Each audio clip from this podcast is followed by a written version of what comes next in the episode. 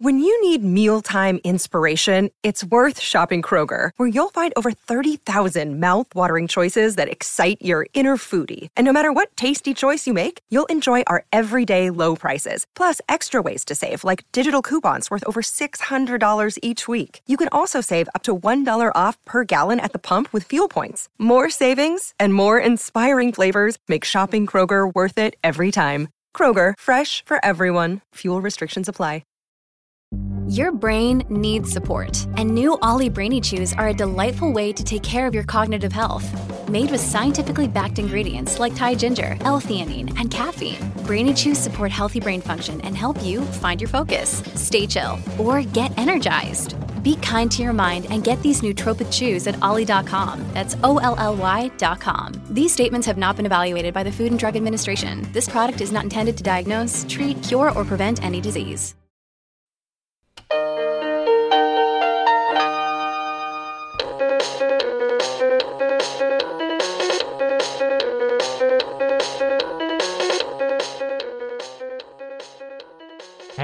everybody. Welcome to Profoundly Pointless. My name is Nick Vinzant. Coming up in this episode, insects and evolution. We're just trying to understand how the natural world around us came to be. So, how did all the species form? Why are they distributed where they are on the planet? Many of their be- behaviors are so similar to behaviors that we ourselves exhibit that it was easy to connect with them, right? They wage battles, they care for their young, they gather food, they build architecture. So long ago ancestor, some primordial sludge in the, you know, soup of the sea. That's where all of life on this planet came from. They're big, conspicuous ants. They actually will actively watch you in the forest. So it's always a little freaky to like stumble into one of their nests. I want to thank you guys so much for joining us. If you get a chance, like, download, subscribe, share. We really appreciate it. It really helps us out. So, do you ever just kind of look around and wonder why? Why do these animals live in these places? Why does this insect look the way that it does? Why do we look the way that we look? Our first guest studies exactly that. And she has this fascinating insight and a masterful way of explaining things that I just, during this whole interview, I just found myself going, I didn't know that. I didn't know that. That's amazing. There's so much that goes into the world around us. And I think that that just kind of peeling back that little bit, even a little layer of that, just reveals so much fascination, I think, and you can kind of walk away with just this marvelous wonder at the world around you after listening to her. Oh, and she knows a lot about ants. Like a lot about ants. Stuff that you had no idea could possibly be true, and this makes you go, What? This is evolutionary biologist Dr. Corrie Moreau. So, when we talk about evolutionary biology, like what what exactly are we talking about? In my mind, when we're talking about evolutionary biology, we're just trying to understand how the natural world around us came to be. So, how did all the species form? Why are they distributed where they are on the planet? I mean, if you think about it, why isn't everything just equally found across the globe and in equal numbers in all of the different organismal groups? I mean, if you think about just insects, there are more species of insects than there are of mammals. So trying to figure out those sort of patterns and, and understand the processes that led to the diversity of life we see. When when you kind of look at like evolutionary pressure, is it evolutionary pressure from outside of the organism's group, like other organisms, or is it from within, like they're competing against themselves, so to speak? It's both of those things plus one more thing, which is the environment itself, right? So you can think about as you know, aridification happened in some of our desert regions. We had animals that had to now adapt to an entirely new environment or they didn't survive, right? So things either went extinct or they changed to live in these new habitats. But again, we also know that there can be interspecies competition and conflict, which might sort of drive uh, either species to diverge away from one another if it's things like, you know, uh, conflict, or they might become well adapted to living together and become a mutualism. And even within species, you know, sort of conflict and cooperation can lead to, to, to divergence, right? So now two populations may no longer interact, which in the longer term might lead to a speciation event. I don't know how to ask you this question necessarily, but kind of give me some leeway. Like how how big of a pressure does there have to be before something becomes an entirely new species? Yeah, that's a great question. Um, Usually, what happens is you need some amount of time. So, the way I like to think about it is uh, imagine you had a population. It was all just one species, and it was distributed across a wide geographic range. And maybe a mountain rose up in between them, or a river changed course and split them into two populations now. But they're still the same species, right? They're just in different locations. But now, if they have some sort of a barrier that doesn't allow them to mix anymore, mostly, of course, thinking about their genetics, what will happen is each of them will start to accumulate new mutations, either by random chance or maybe because one of them is on the drier end of the, the distribution, right? And so you start accumulating more mutations that help them be successful in this dry adapted environment, and maybe the others in a wetter part of the environment. But either way, you need some amount of time for those populations to become so incredibly different from one another that if they were reintroduced to one another, they no longer can even mate anymore. They become distinct species. And so the amount of time that needs to pass of course varies. Many people think it's probably on the order of a million years. Sometimes it happens really quickly and could happen in you know hundreds of thousands of years. Sometimes it might take millions of years for those populations to to drift far enough apart that they're now no longer one species. Is there one species that you look at and say that's the most evolved species of all? Well, that's a misnomer because in evolution, nothing is more evolved than anything else. Um, and so it, it's this idea that all of life on planet is equal. It's just who they're most closely related to. And so you can have relics that don't have very many close relatives around anymore, so they'll seem kind of bizarre. So if you think of something like a coelacanth, right? It's there's not a lot of things that are very highly similar to a coelacanth. Where other things like you might think of fruit flies, and they kind of all look alike to you, but there's lots and lots and lots of species. And so you know, how would you sort of decide which is, is, is, you know, more at the pinnacle of evolution? They're just in different trajectories. They kind of each go as far as they need to, right? Is that, does that make sense? Sure. And of course, you also have to keep in mind lots of things are going extinct through evolutionary time as well. When you look at kind of from the aspect of biodiversity, do we have as much biodiversity as we used to? Is that just going away? Like, what's happening to all these species? Yeah, that's a tough one. I mean, I would say, unfortunately, humans have a pretty negative impact on biodiversity, and we know that we're losing species because of, of you know, our involvement on the planet. Um, and not always in a necessarily intentionally bad way, right? And so we know some organisms just don't do well around human built environments where others actually thrive, right? So we can think about things like cockroaches and, and they've done extremely well in the human and made environment where lots of species actually go extinct either locally or globally when, you know, their environment is perturbed too much. So do I think our planet's holding all the biodiversity it could? Absolutely not. And unfortunately, that's probably our fault at this moment. But if we were to sort of back up, you know, a few thousand years, um, I would say that we probably were, you know, holding quite a bit more biodiversity. I mean, is there something that we as a human species can do to save this, or is it just like our mere presence is going to have some kind of effect? Right? Like, no matter how much we tiptoe, something's bad is going to happen, so to speak. Well, I mean, of course, if we tiptoe, we're going to cause less negative pressures on on biological diversity.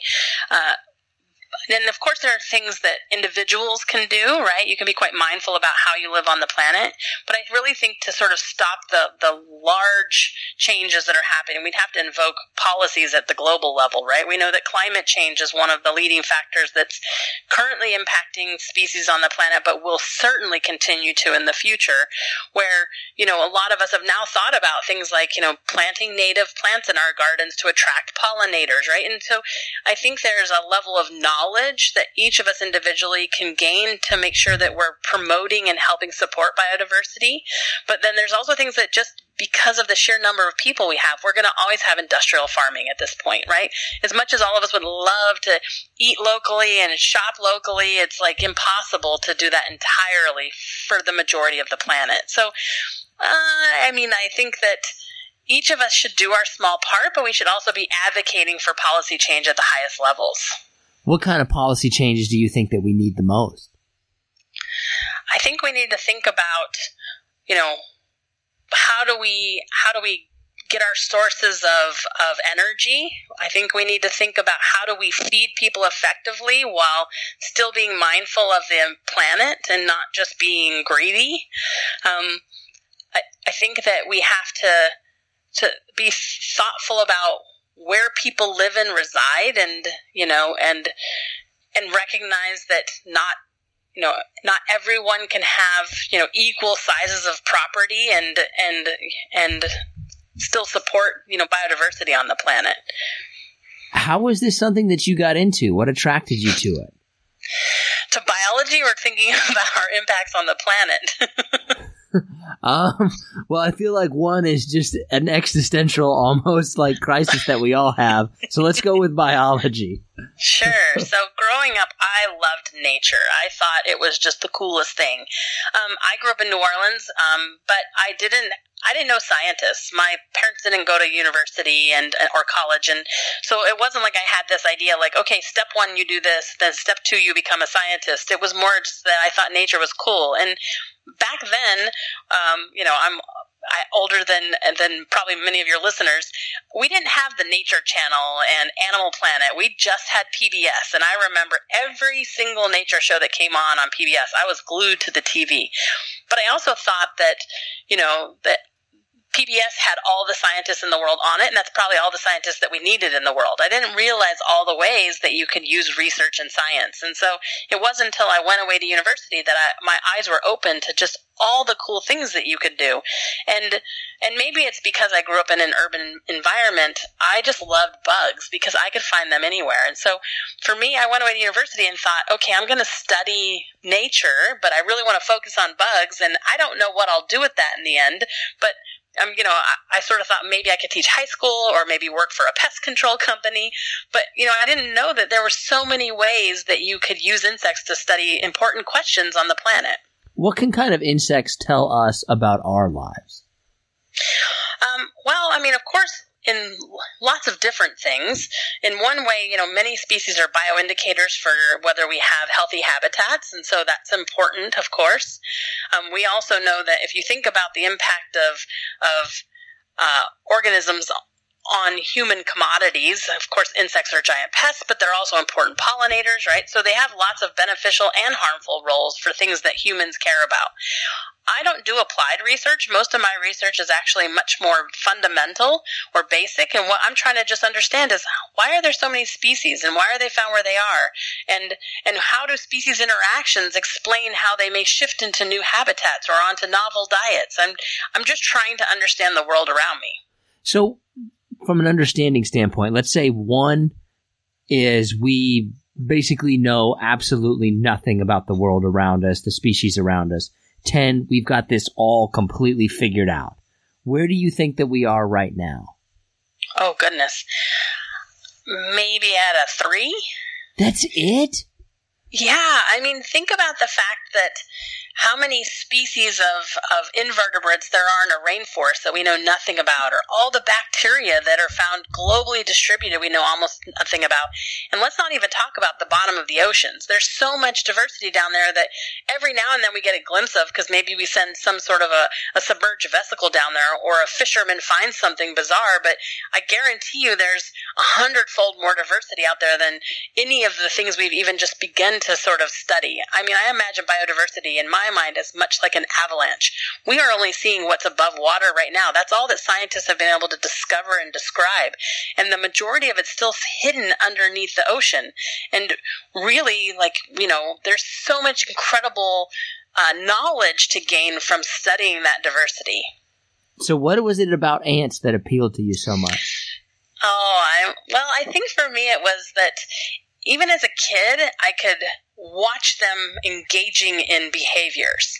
So, not that I was asking sophisticated questions, I might have been just putting out cookie crumbs and noting how many came and how many how long it took them to carry them away, but I, I loved that I could actually studying them doing something in real time. And despite the fact that they often weren't as beautiful as some of the butterflies or beetles I saw, sometimes in one summer I might find one beetle and not see it again till the next year. So I couldn't actually like observe things about it. So I think that's what first captivated me to ants.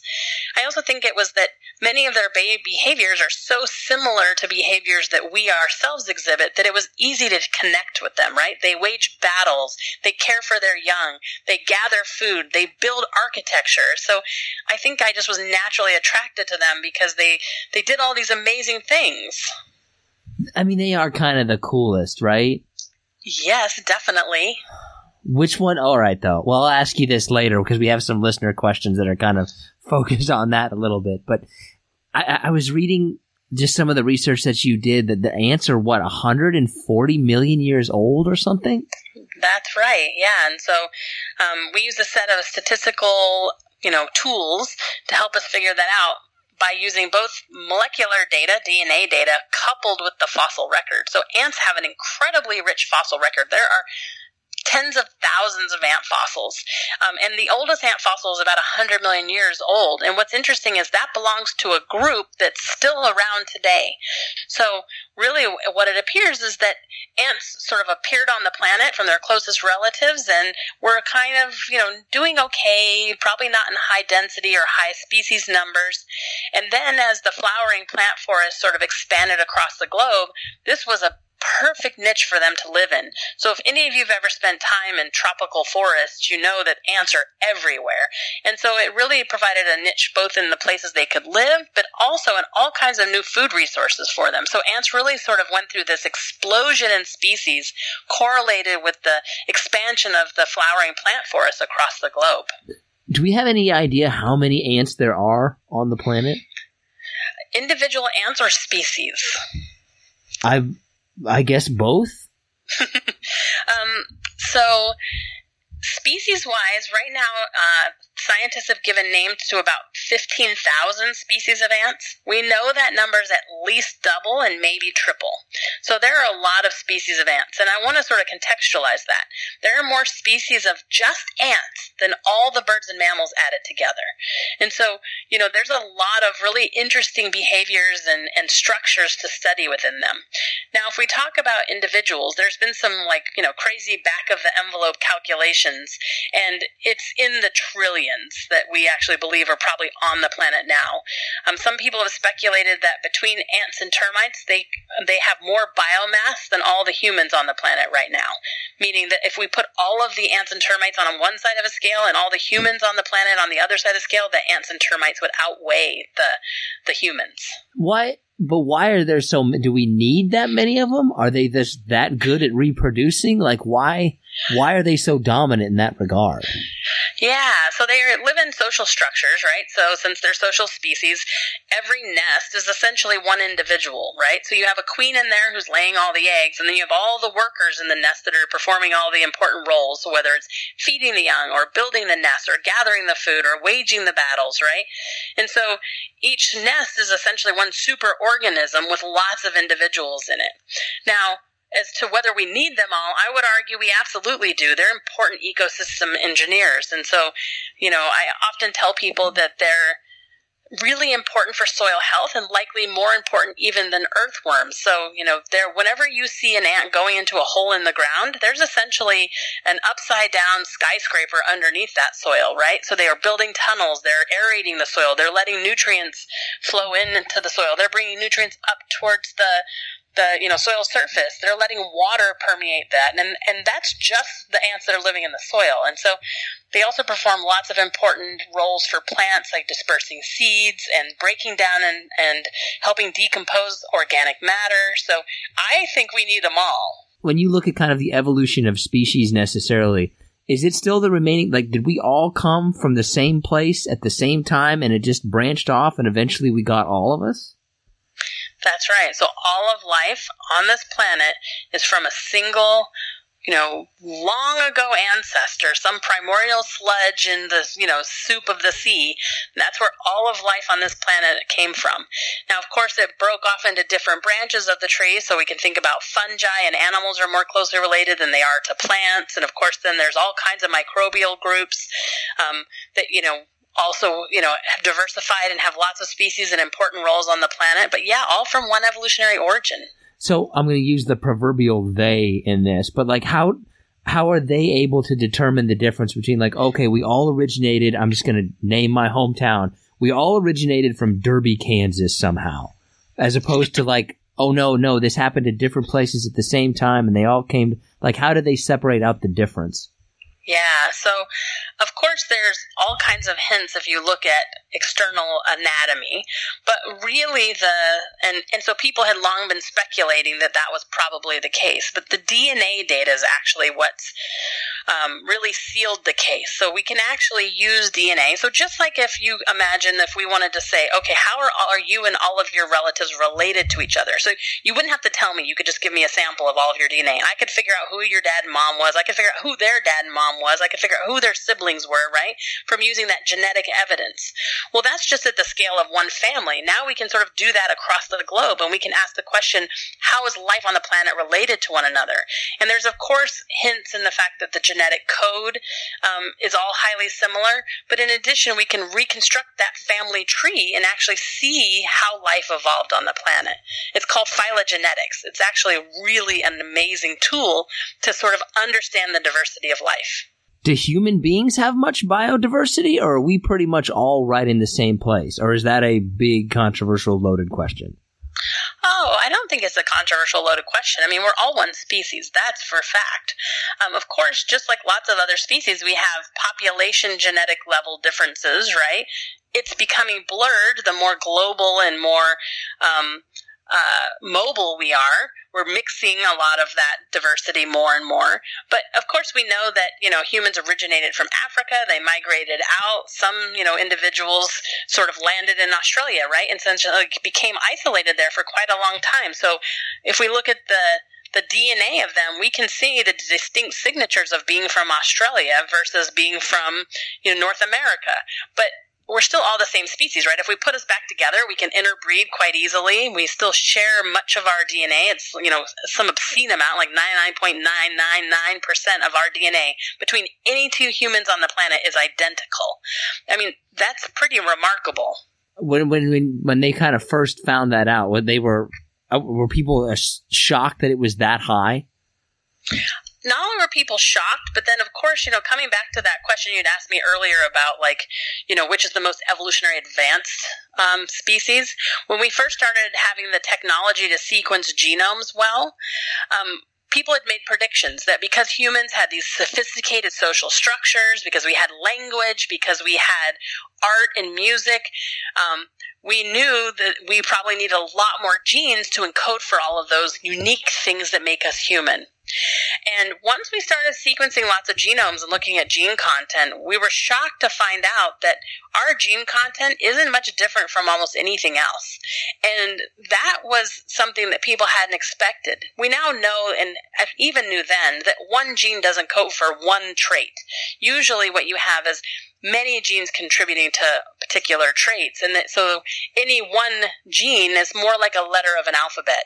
You might use an E to spell one word this, you know, in this sentence, but you're going to use an E again in, in the same next word in the same sentence, and it doesn't give you the same word. And so now we just know that sort of the interplay and, and communication between all of our genes is what leads to the complexity, not the number of them. But like, okay, how much of our DNA do we share with an ant? Like, do they have has somebody measured that? Uh, I'm I'm not sure if anybody's measured it. We could measure it. I mean, but to give you perspective, like our next closest relative is a chimpanzee, and we share like 90, 97 percent of our DNA with our closest relative. So if we were sort of to extrapolate out, um, I would imagine we probably share something like sixty percent of our DNA with ants. I mean, they're an animal. You have to remember that. So you know, all things that are animals share a large proportion of their DNA so I'm dating myself a little bit, but in terms of when I was growing up, evolution was still kind of this big thing. And full disclosure, I went to a Catholic school, and evolution's not real. Is that still a thing that is around, or have people, have scientists pretty much dispelled that? And I would argue scientists have long dispelled that. There are still people who question it, um, and you know it's it's always interesting to me that people question evolutionary biology, but they don't question astronomy, because really we're not trying to solve how did the the you know world come to be and like what's the origin of the universe. That's astronomers, but nobody pickets astronomy conferences, but they still do come to evolution conferences from time to time and try to, to, you know, say that, you know, our work isn't real because they can't be related to a monkey, right? And and that, that's not how evolution works. Is I mean, is it multiple people or is it like one person coming to the thing? Oh, it's usually like a very small group, and uh, you know, yeah, and it's it's definitely decreased through time. I, I think that, you know, it's funny because people who even question evolution, they have no problem trusting medicine. And where do you think most of that medicine comes from or how we understand how epidemiology happens or how we have, you know, pandemics? That's all through of the lens of evolution. We're watching how these things evolve. Are you ready for some of the harder slash listener submitted questions? Bring them on. Most overrated ant. Oh, that's an interesting question. Most overrated ant. Maybe army ants. And I think it's because people, like, you know, they've seen, you know, like the Temple of Doom or Raiders of the Lost Ark, whichever one where supposedly like a a human was consumed by army ants, and so people often ask me like, could army ants kill me? And the answer is no. And so I think that's why they're overrated. If we're in ant high school, what ant is the jock, who's the nerd, who's the cool guy, who's the loner. So first, I'm going to say, if it was an ant high school, it would be a high. It would be an all girls high school, because all the ants you've probably ever seen in your life are female. Males are only produced once a year solely for reproduction. So if you've ever seen an ant out waging a battle or carrying food back to the nest or building the nest. Those are all females. If you saw an ant without wings, it's female. So only once a year are males produced. Uh, they have wings, and so do the new queens, and they go off on a mating flight. The males never contribute to the care of the colony or gathering food.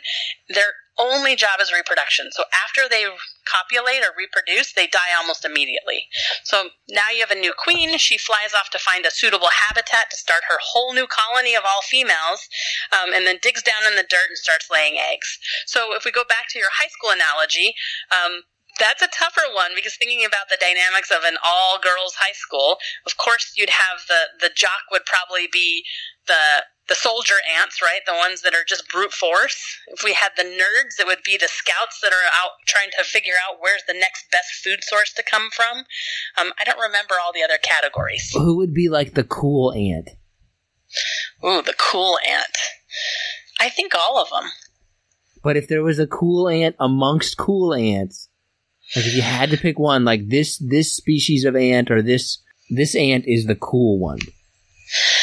Oh gosh, I ha- guess I'd have to pick the queen because the colony doesn't exist without her. Um, yeah, that good. being said, I think she has the worst job of the entire colony because remember, once she sort of mates, she digs down in the soil and then just lays eggs the rest of her life. She never leaves the nest. She never reproduces again. She never gathers food. She just sits there and lays eggs.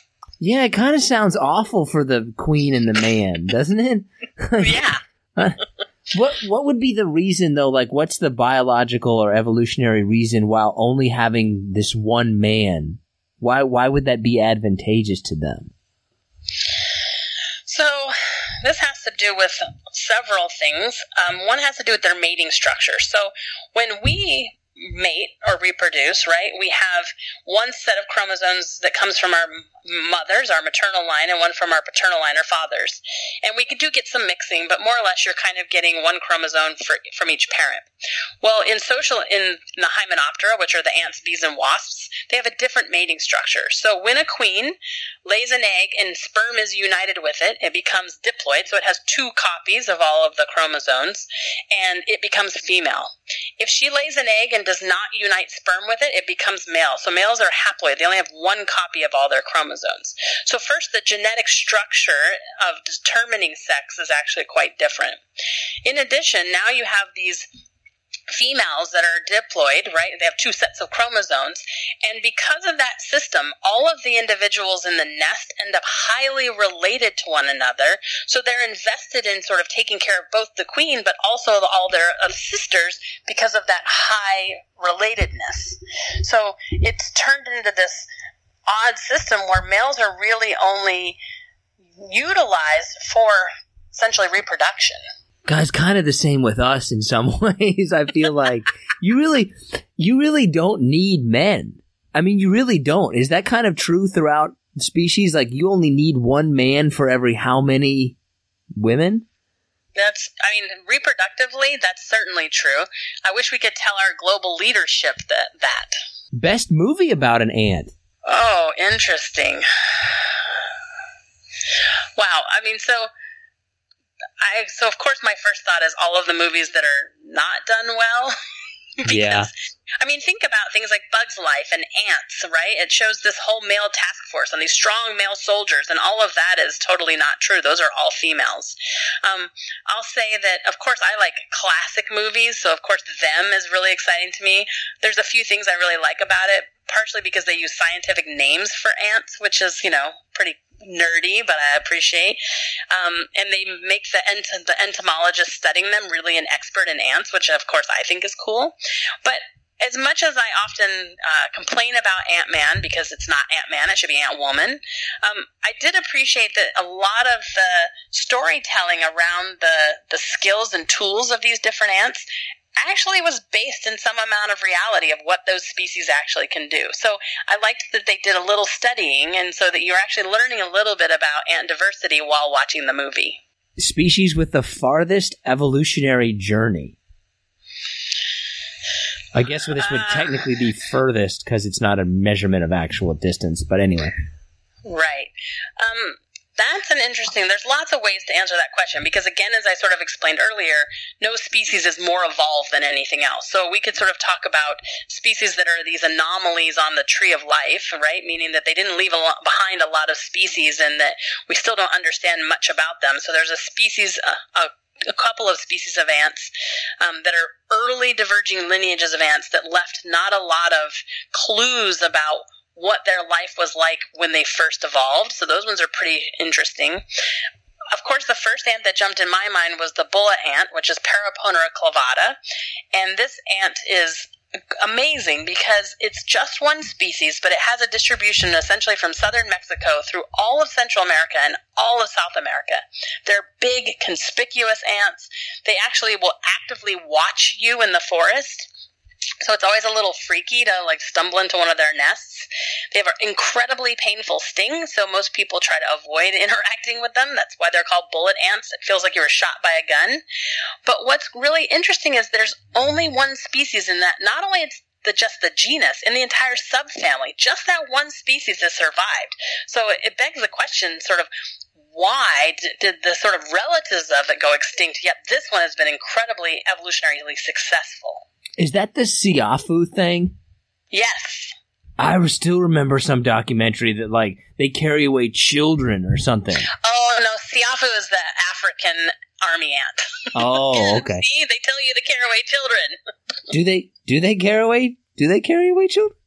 No, I think there's been like one case, supposedly, it's never been fact checked, that a farmer had a newborn and put it out in the shade, but in, in, the field, and then wandered off to do some work in the field. And then the army ants came along and found this plump little juicy child sitting there and stung it and bit it, but didn't carry it away. Oh, that makes me feel much better. Biggest thing you learned from E.O. Wilson? Oh, that's a nice question. Um, I think it's to appreciate curiosity um, and to cultivate it in yourself. I think that we often think of science as this really rigid process where, you know, everything sort of has to conform to some experimental expectations.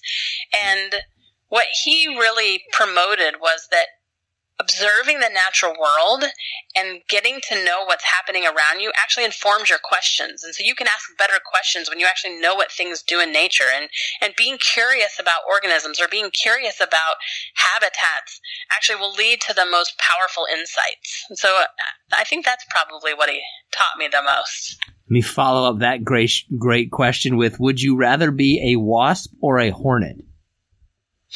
Well, a hornet is just a type of a wasp. Oh. So uh, I guess the question is, it doesn't matter. a, man, right when our audience was looking really smart, then they came across with this, huh? Way to let us down, people. um, I don't know if this is your area of expertise, but I've remember I said our audience is a little quirky. It just says, "What's going on with a platypus?" Oh, that is a great question. I mean, I totally agree that has to be one of the most bizarre looking animals. Um, and I mean, with some really interesting life history. But I mean, I think to me what sums up the platypus is that the first time one was collected by European um, explorers and, and sent back to to uh, England, they thought it was a gaff. They thought that literally, the, as a joke, the explorer had taken multiple different animals and glued them together and then sent it on as if it was a real species. And what's interesting, if you look at one now, it literally looks like you've glued it really you know, does. unconnected pieces of animals together. Still, even when they're alive, and I've seen one alive, and it does not look real. So I agree, the platypus is crazy. I'm looking at one right now.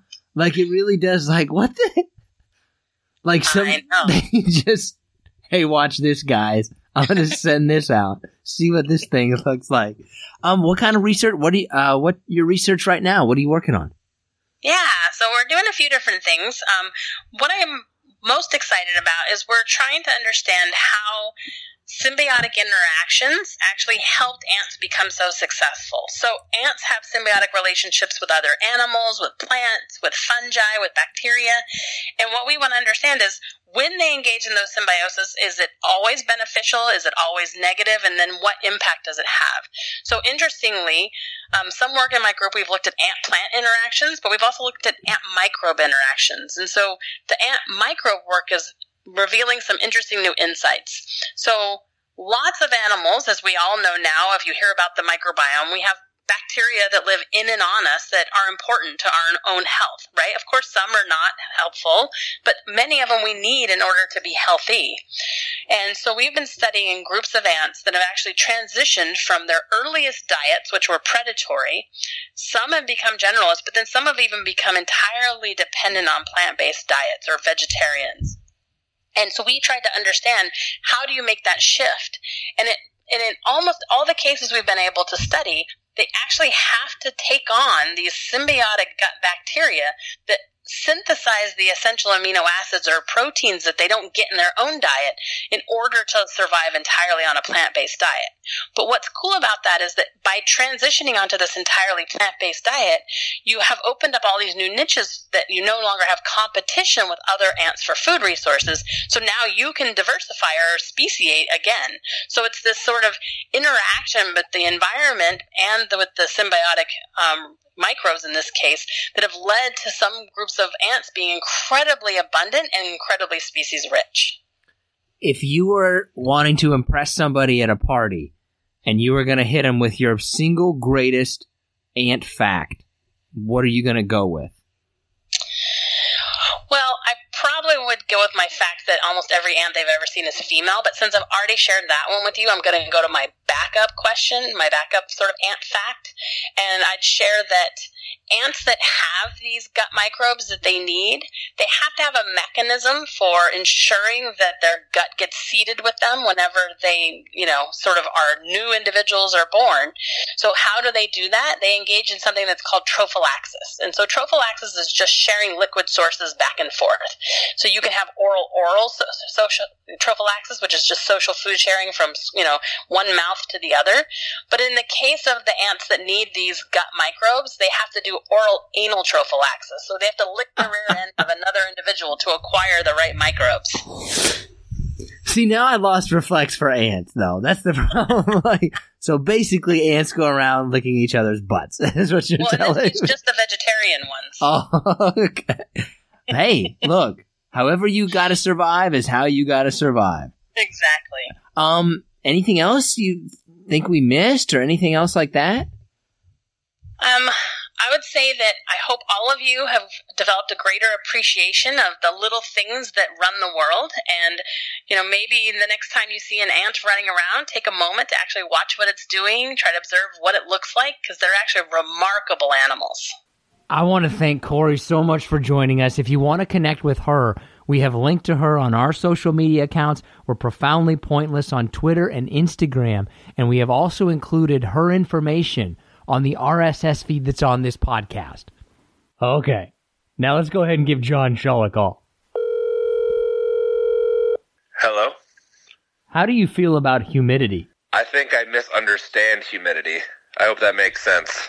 Not really. How do you misunderstand humidity? My entire life, I grew up with nosebleeds, and my parents would always tell me it was because of the humidity.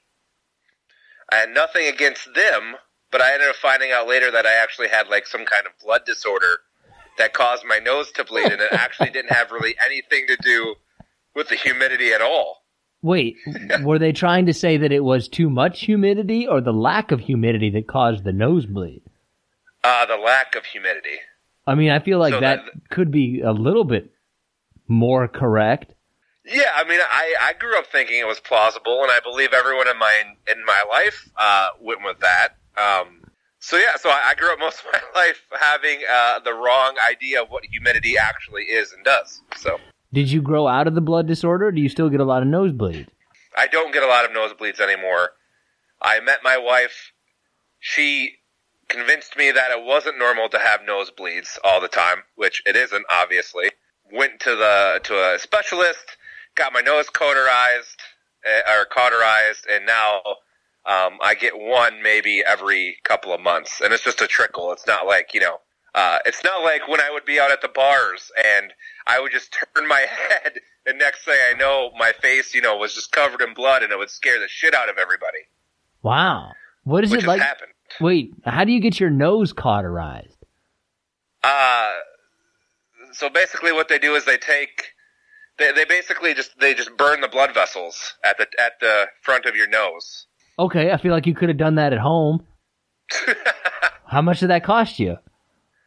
Uh, you, you know, it's funny you say that. I, I'm actually uh, uh, working on the bill right now, and it uh, with insurance, it, it's still about two grand. So Wow, you definitely could have done that at home much cheaper. I think overall it was about eight thousand per nostril. Whoa. And literally, all you're doing is, like I said, burning the blood vessels. So you could have basically just stuck a lighter up your nose, cranked that sucker up for a couple of seconds, and then called it a day. Uh, I, sure, I guess so. I don't know if, if, if medically that's the correct thing to do, but who knows anymore what's the right thing to do medically, right? Who knows? Well, I mean, doctors, they usually seem to they seem to know. But you could have gotten like a cauterizer and just seen what was going on. Did you have to go under anesthesia? Uh, no, they offered it, of course, but you know, I'm a, I'm a hard ass, so I, I said no, thank you. Did you really turn it down? I, I did, yeah. They they give local and they they they numb the the nose a little bit, but they, they will, you know, they can full do full anesthesia if, if you're wheezy, because literally, like your nose, like smoke comes out of your nose because they're burning skin. Oh, so you tried to give us the impression that you were a super tough guy and you went without nothing, but really they just gave you a local instead of putting you out all the way. Yeah, yeah, yeah, yeah. So really you didn't do anything. I guess when you come back around to it, I, I did get a little bit, yes. Did they put the shot inside your nose or on the outside of your nose? Because inside seems like it would creep me out. Yeah, inside. I mean, I didn't see it, so. Okay. One shot each nostril or one shot from both nostrils? Uh, one shot, but they like put it in the middle, like on the bridge. I guess it'd be like where your the bridge of your nose is. Like that's where they, that's where I felt the sensation. Well, that's not inside your nose. No, it, it was it was in the nostril, but it was like that's where it was. That's where like that's where they put it.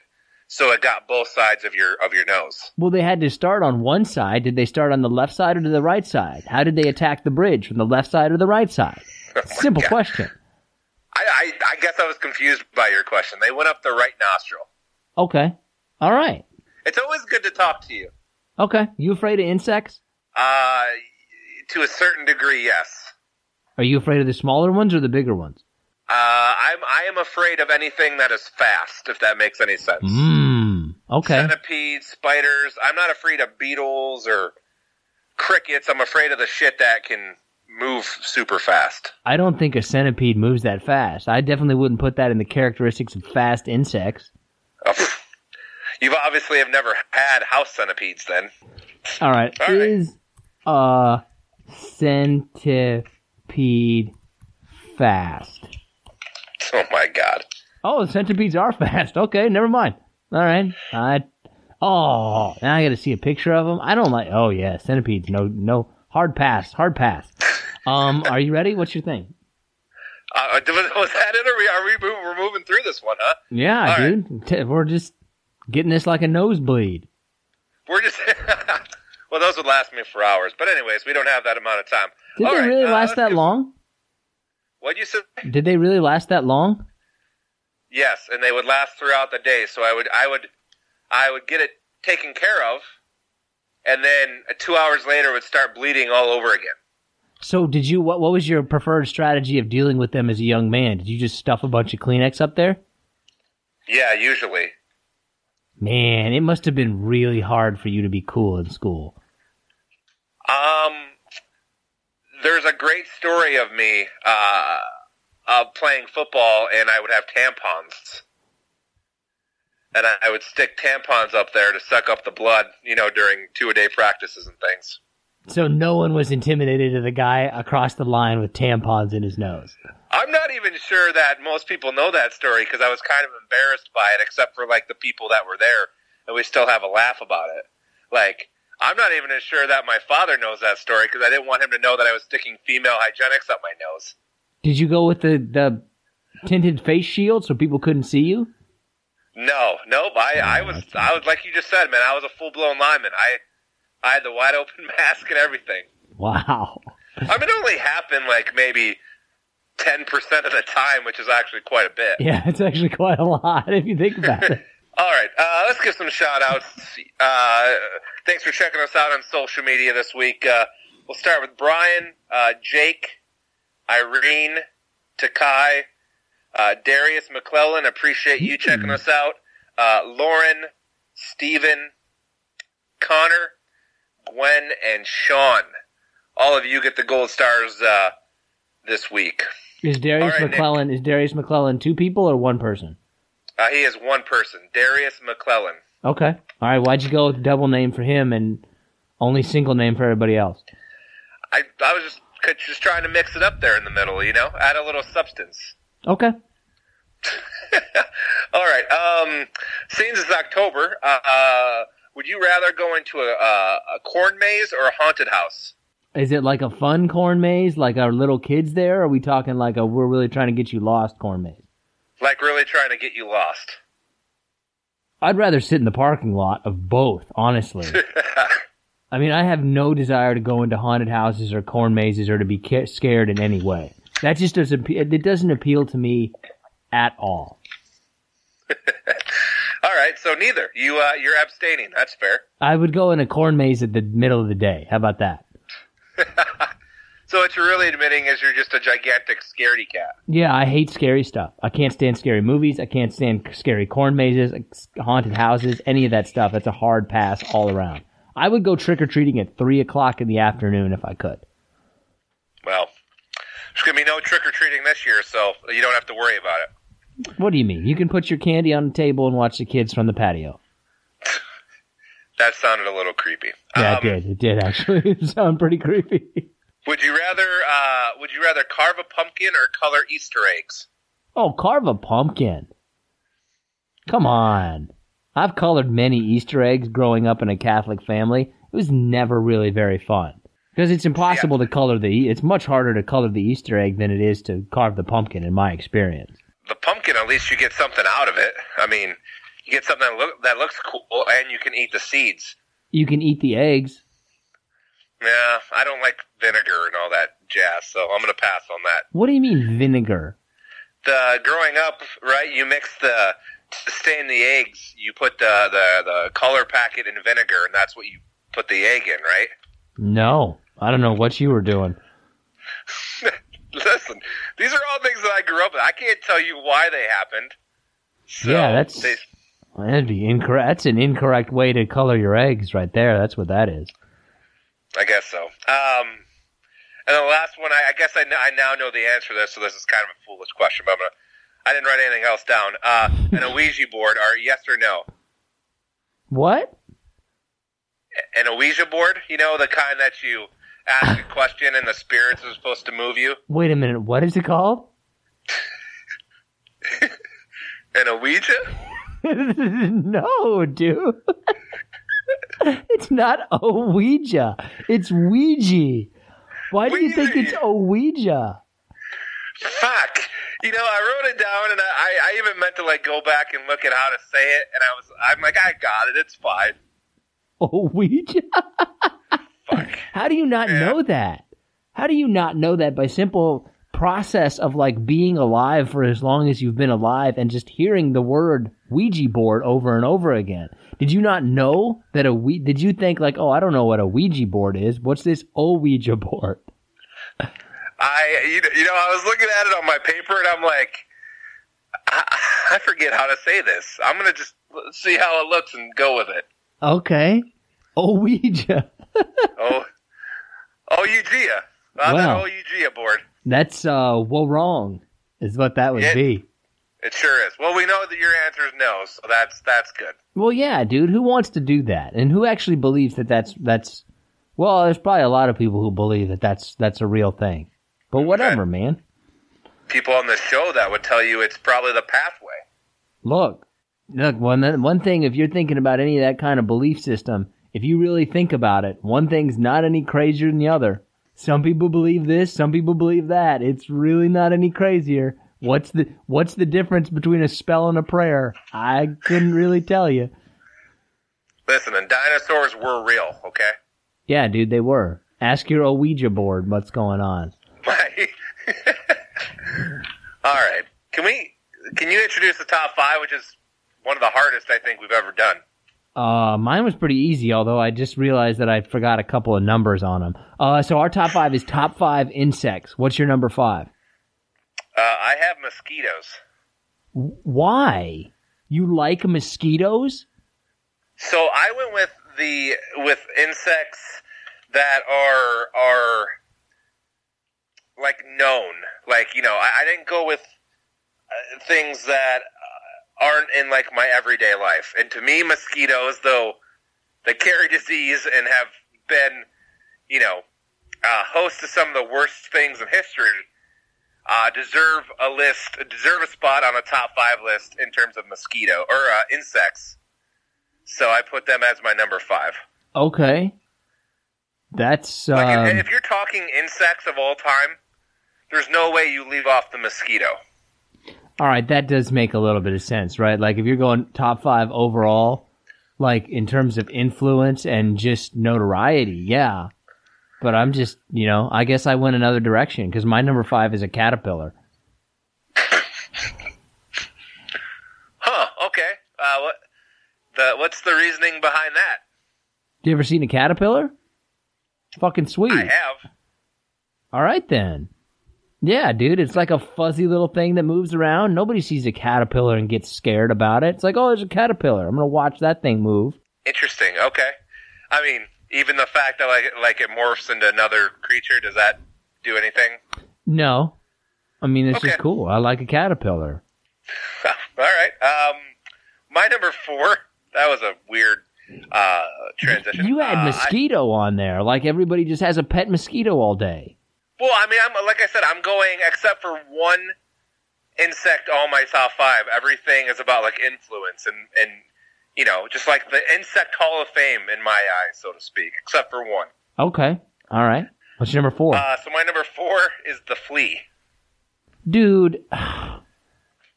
First of all, I don't even under. Like I forgot about a flea entirely. Is a flea even an insect? I feel like it's something else. It's an No, insect. it's, it's considered an insect, and it's. I mean, fleas are everywhere. They're on your animals. They're in the dust. They're in your mattress. Dude, I don't want to They've think been about around that. forever. I don't want to think. Uh, is a flea in your mattress? What are you doing? What kind of mattresses are you buying? Well, I mean, first off, I I feel the need to tell this that you know my first mattress in Orlando was one I got from your old roommate, if you remember that. Oh yeah, that probably did have a lot of fleas. Yeah. Um, Did it like, actually have of- fleas? You ever heard of bed bugs? Yeah, dude. I don't. I don't think of that as a flea though. Is that a member of the flea family? Yeah, that's a member of the flea family. Oh. Okay. Mites, fleas, they're all they're all part of like the same big family. Okay. All right. That's What's, a what's your number four? ants. Okay. I have I have ants, but they're a little higher on my list. That's understandable. What's your number three? Uh, so this is the only one that isn't like for influence. I just think it has a badass name, and it's the dung beetle. I was gonna put the dung beetle on there too. I mean, it's pretty cool, right? Like it just push, pushes poop around all the time. That's not a terrible job. Well, it is a terrible job actually, but I mean, hu- humans do it, and you know they get paid for it. This is just a beetle that's just pushing poop around, just because that's the only thing it knows how to do. I can even imagine like the nature documentary where they show it like on its hind legs, pushing it with its hind legs, walking backwards. Because that's how you do it when you're a dung beetle. You know a lot more about the dung beetle than I think I know about the dung beetle. Yeah, I pretty much just those three sentences that I put out there right then. It's basically number three? butterfly. Okay, that's I mean that's all my honorable mention. I mean, they probably are one of the coolest looking insects. You could make a strong argument that the butterfly should be higher on the top five insects list. Yes and no. I mean, really, all they are is just like a prettier moth. Right. Wait. I mean, If a caterpillar turns into a butterfly, what turns into a moth? I don't know what the name is. I think it's just a some kind of larvae. Right. But But, but like, I don't think there's a specific name for it. I, I don't know. I'm sure there is, but I don't know what it is. well, but everybody knows that like a caterpillar becomes a butterfly. How come nobody knows what becomes a moth? Because a moth, moths are like the redheaded stepchild of the insect family. Moths moths do kind of suck. They eat your clothes. They're ugly. Like, when's the last time you've been like, oh, that moth is that, that, that looks like a cool moth? Never. I've always Never. been like, yeah, like, oh, look at that moth. Hey, Logan, my four year old, look at that moth. Never. I've always been like, get that moth out of here. Oh, that would suck to be a moth. It really would be. Butterfly taking all the attention. You Even think there's like a insect battle, like between the moth and uh, uh, butterfly? no, because butterfly just dominates it. there should be like an animated movie about how moths are trying to take back, you know, almost like the Lion King, where they had Mufasa and he was like sweet, and then they had Scar and his life sucked. That's kind of like the equivalent of the butterfly moth right there. Uh, what's what number are we on? Uh, two, and my my number two is the ant. So Okay, all right. But any specific kind of ant that you favor above any of the others?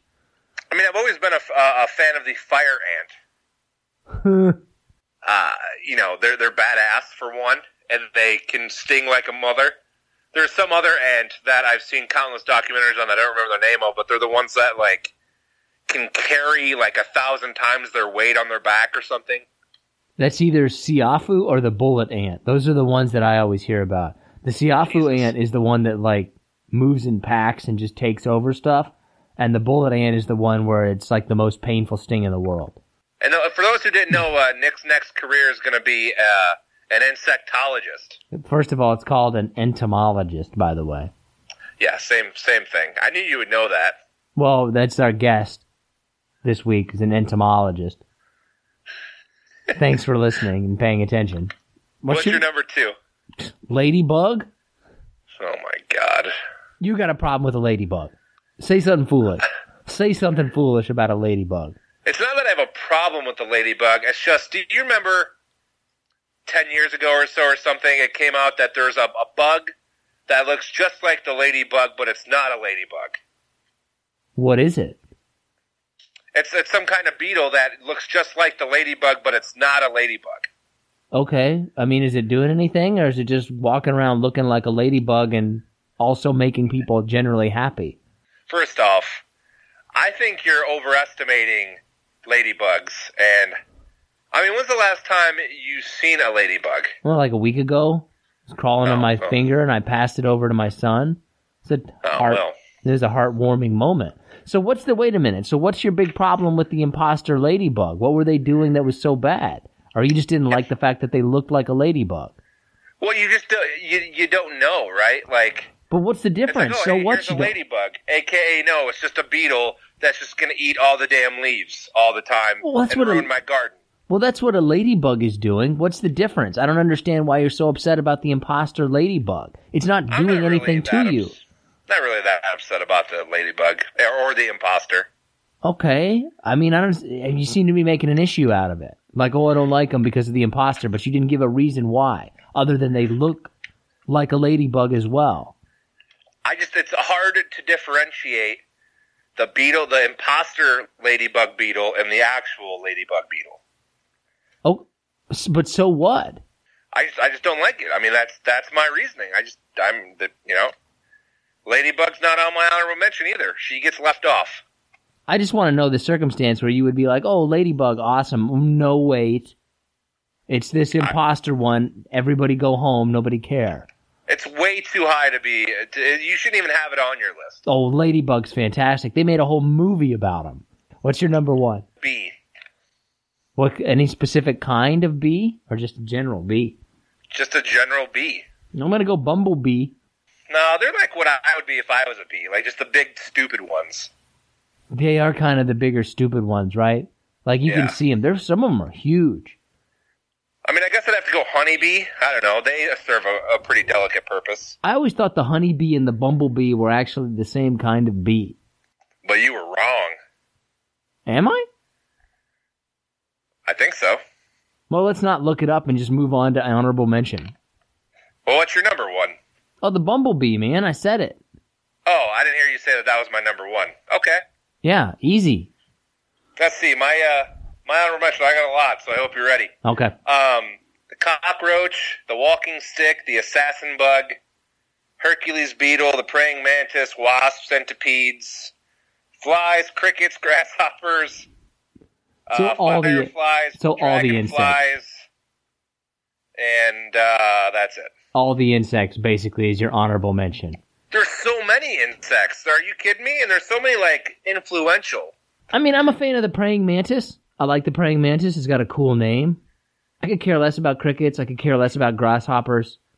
Um, the Hercules beetle is per, beetle is per, beetles are kind of cool, right? Like they don't bother me. I'm okay with spiders if they're outside. If they're inside my house, they're a dead man. Yeah, if you notice, I just left them off completely because ain't no, no one likes a spider. I don't care what you say. Not really. How do you feel about somebody that has a pet spider? They're not my friend. Oh, okay. That's going to go ahead and do it for this episode of Profoundly Pointless. I want to thank you guys so much for joining us. If you get a chance, like, download, subscribe, share. We really appreciate it. It really helps us out. If you leave a review, screenshot it, and send it to us, we'll definitely send you a sticker and we'll enter you into a contest to win a t shirt. Because that's where we're at with this podcast right now, right? We're kind of the new kids in school. We're all right. But we got to bribe people. Like, we need to get the high school of equivalent of a fake ID in a pool so that people will like us a little more. So that's what we're trying to do, right? I'm not above that. You've been listening to this podcast for a while. You know, John and I have no moral morals, really. Yeah, none. No, that's not true. We're just shady. Shady is the word that I would use. Seeking the truth never gets old. Introducing June's Journey, the free to play mobile game that will immerse you in a thrilling murder mystery. Join June Parker as she uncovers hidden objects and clues to solve her sister's death in a beautifully illustrated world set in the roaring 20s. With new chapters added every week, the excitement never ends. Download June's Journey now on your Android or iOS device or play on PC through Facebook Games.